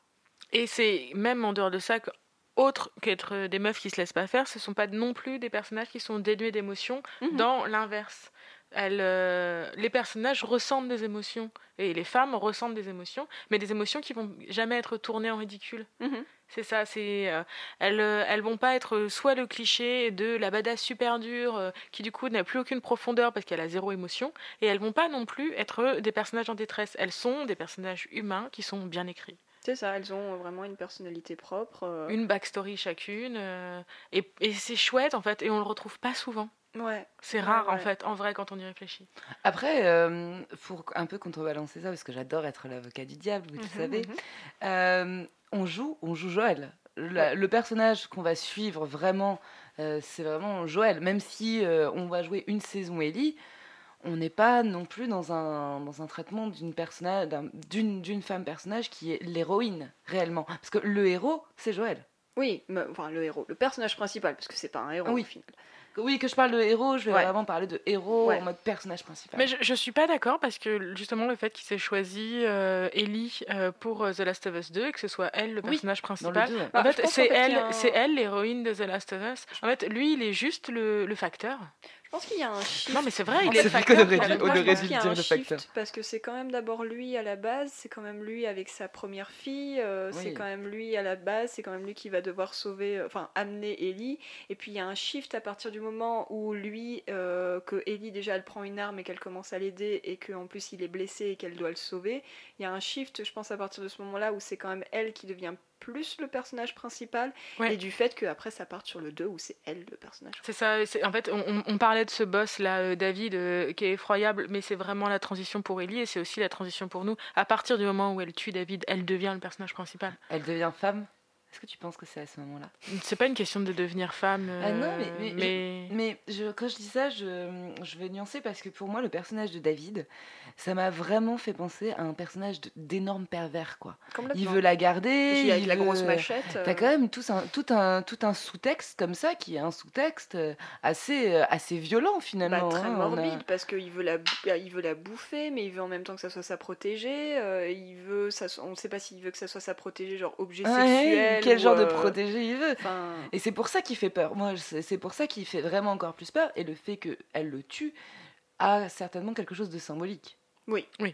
tot- Ça, on- totalement on est le fait d'accord, qu'elle le ouais. tue avec sa propre arme et que euh, c'est Joël qui doit un peu la calmer en mode elle est en furie sanguinaire euh, elle le défonce à coups de machette euh, jusqu'à ce qu'il ait plus d'os dans le crâne quoi C'est ça. Et ouais, mais c'est Fatality. C'est ça. Fatality, elle lui arrache la colonne. Mais c'est à partir de là, en fait, effectivement, que Ellie, pour moi, ça devient le personnage principal et que qu'elle devienne l'héroïne du 2 est une suite logique à tout ça. Oui, et puis après, pour, euh, revenir à ce que je disais au début, euh, traitement des personnages qui sont soi-disant qui plutôt minoritaires dans les jeux vidéo, on pouvait également faire un petit, un petit aparté sur les personnages LGBT, où on a du coup, avec le DLC, euh, La confirmation, la confirmation. que Ellie est, est LGBT. et c'est ça, que Ellie est bisexuelle ou lesbienne, mais en fait surtout lesbienne, parce qu'on voit qu'elle a des sentiments pour sa meilleure amie, que, qui elle va veut partir avec les Lucioles, et du coup Ellie lui dit non, t'en vas pas, et elle l'embrasse, et que ça se passe bien, genre pas en Oui, mode ça se passe bien. rejet. Mais je pense que. Ça se passe bien, ça se Riley- passe Enfin, bien. ça se passe bien. Le baiser se passe bien. Attention. le baiser se passe bien. Leur relation, se passe- je pense que Riley aussi, elle, est, elle a Ah des oui, sentiments pour Ellie. hein, ouais. c'était confirmé qu'en fait les personnages avaient, enfin c'était confirmé par les scénaristes du jeu vidéo que le pers- les deux personnages avaient des sentiments l'un pour l'autre et que euh, et que Ellie ouais était clairement euh, avait clairement des sentiments amoureux pour sa meilleure amie et que si elle n'était pas morte, si, si sa meilleure amie était pas, enfin pas morte mais infectée, euh, qu'elles auraient été en couple quoi. Et euh, du coup c'est confirmé dans le trailer du 2 où Oui. euh, elle embrasse une fille. Du coup c'est confirmé que Ellie est queer et, et du coup ça c'est vraiment quand même une assez grande première pour un, un jeu vidéo de la sorte. On avait, nous, on a parlé de Max. C'est, ça fait, moi, ça me fait penser à Max dans The- Life is Strange. Ouais, mais avec c'est Qui n'est pas du tout le même genre de jeu vidéo. qui, n'est Oui. pas le même genre et, et Max c'est plus accidentel en fait et ça va être dû au, au choix du joueur donc si, si On le joueur plus dire Chloé en fait, parce Ouais, que euh, Chloé est plus quand même canonement queer.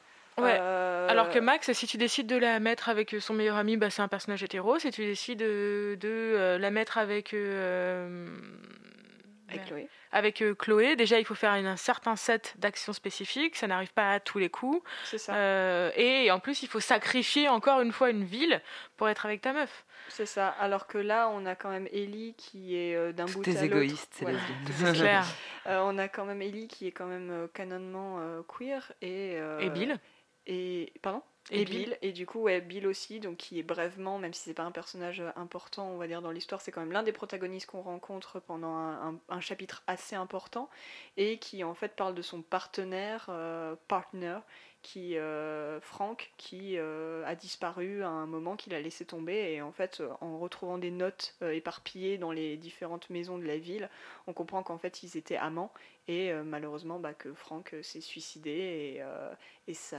et ça terrasse Bill de chagrin quoi. Oui, Donc, et, euh, et- et- et Bill en plus n'est pas un personnage euh, de guest. Stéréotypé. Non, c'est pas un personnage de guest stéréotypé en fait. Ouais, pas du tout. Parce que malheureusement tu avais encore pas mal pas de jeux vidéo à folle, ou c'est l'époque, pas un beer. Enfin, pas à l'époque, mais t'as malheureusement eu pas mal de jeux vidéo dans les années 2000 où être gay c'était un, c'était un peu un cliché. euh, bah, t'en as un. Tu penses à quoi notamment? À GTA. Dans GTA, en fait. À la balade des- de Gay Tony Est-ce que- est-ce que- est-ce qu'on peut en parler T'en as C'est plein des ça. moments comme ça. Et puis t'as aussi tout bêtement le fait que les flics dans Sant Andreas, les flics ils font tout le temps, ils ont tout le temps des propos soit homophobes, soit euh, homosexuels clichés. Genre ah il a fait tomber la savonnette ou euh, des trucs comme ça. Après, euh, est-ce que GTA, c'est pas non plus la vraie vie? Si si, bien sûr, GTA c'est gore, c'est gore pour ça. Mais euh, ce Parce que c'est des ce propos qu'on n'entend pas que dans a- les jeux Il y a vidéo. d'autres jeux vidéo où il y a aussi oui.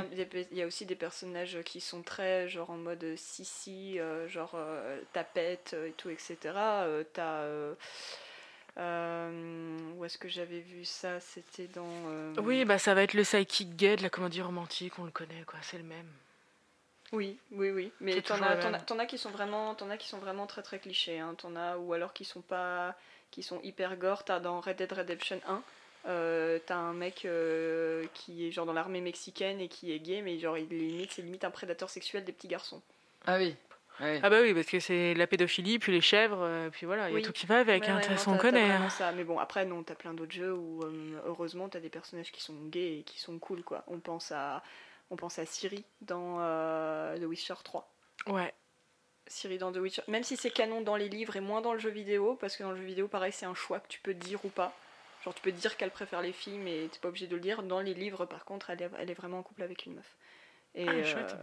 et voilà, t'as Siri, t'as Tracer dans Overwatch, Mhm. euh, t'as plein de personnages dans Borderlands. Là, en ce moment, euh, Cassandra euh, dans. Cassandra et, Alexio dans Assassin's Creed, ils sont tous les Ouais. deux canon bisexuels. Mais ils sont canon bisexuels, mais pour moi, ça fait partie des jeux vidéo où c'est à choix, en fait. Mhm. C'est comme dans Skyrim, c'est comme dans Fallout, c'est comme dans Mass Effect. C'est tous Oui, ces jeux choix. où tu peux faire que ton Ouais. personnage soit en couple avec quelqu'un de n'importe quel genre. Ouais, Oui, mais c'est pas oui. imposé. Il y a dans euh, le nouveau Battle Royale Apex, là Oui. aussi, pareil. Dans, nouveau Battle- ouais, dans Apex, ouais. Ouais. T'as Baldur's, Ga- Baldur's Gate, Divinity, Dragon Age, Fable, les Sims. Enfin bref, c'est des... Oui, mais Voilà, oui, c'est ce que disait Noah. c'est- Enfin, non, c'est ce que tu disais, c'est des trucs euh, à choix. C'est toujours, des, peux- toujours des à choix. Donc, euh, mais après, du coup, t'en as pas beaucoup au final où ils sont vraiment euh, LGBT, LGBT. Si t'en as, bah, t'as des personnages plus mineurs, quoi. Mais bon, on va pas faire, on va pas faire toute la liste. Oui, mais, parce que euh, c'est vrai que t'as raison, c'est un des premiers où euh, on joue ce personnage et on joue ce personnage qui est gay. Quoi. c'est ça. C'est ça, c'est un des premiers. Et où je pense où ça va, même si on n'a aucune idée à quel point ça va prendre part au scénario du 2, c'est quand même posé euh, Oui, d'emblée. la le trailer. visibilité est là. La visibilité La, est là. la c'est posé visibilité dans le est là trailer. dans le trailer de lancement. Il n'y a pas de, il y a pas d'ambiguïté. Euh, on pouvait pas avoir comme les certains rageux dans les commentaires. C'est des bonnes euh, amies. Du DLC qui disaient que c'est pas parce que euh, voilà, c'est pas parce qu'elle a embrassé sa meilleure pote à un moment d'émotion qu'elle est forcément lesbienne. Euh, Et c'est pas parce que tu vis avec une fille disant que t'es lesbienne. c'est ça, C'est bien connu. Donc, C'est une donc, passade. du coup, là, là par contre, c'est vraiment, euh, ça pose, euh, ça pose ses ovaires sur la table. euh, c'est en mode non, elle est, euh, elle est un minimum euh, bisexuelle, voire lesbienne, euh, elle est attirée par les meufs. Ouais. Et je, je reviens juste un, un coup sur les personnages qui sont puissants et sur euh, les personnages féminins puissants et sur les minorités. Il y a aussi le fait que Marlène, c'est une woman of color aussi. Women of... Ouais, t'as Marlène, bah t'as Riley, Bah, qui est Riley la aussi, meilleure oui. amie dans Ouais, le DLC. Riley aussi, oui, ah, je l'avais, je l'avais oublié. Ouais. Je Et euh, souviens et plus. t'as euh, Sam et Henry qui sont black. Qui sont blacks. Mais qui sont pas gays entre eux. Hein. Non, c'est des frères. C'est des mais, frères. euh, mais Donc voilà, ils sont noirs tous les deux. donc voilà, en fait, il y a- il y, a une vraie représentation dans le jeu et c'est des personnages qui sont là, genre euh, représentés, mais qui ne sont pas que leur représentation, qui ont une vraie personnalité, mais qui, mais dont les caractéristiques ne sont pas effacées non plus. Et c'est ça qui est, qui est chouette. En fait, ce jeu, il est cool pour ça. En fait, tu, tout le monde peut se reconnaître sur plein, énormément, sur énormément de trucs. Tu découvres énormément de personnages avec des backgrounds et des diversités différentes. Ils sont tous énormément travaillés et les femmes en plus. sont Et ben jouez à The, The Last of Us, jouez à Clou, écoutez For the Plot et on se retrouve pour un prochain épisode bah, très prochainement. Salut Vous pouvez nous partager sur les réseaux sociaux et puis vous pouvez nous retrouver sur Ocha. N'hésitez pas à parler de For the Plot sur les forums de jeuxvideo.com ou sur Doctissimo.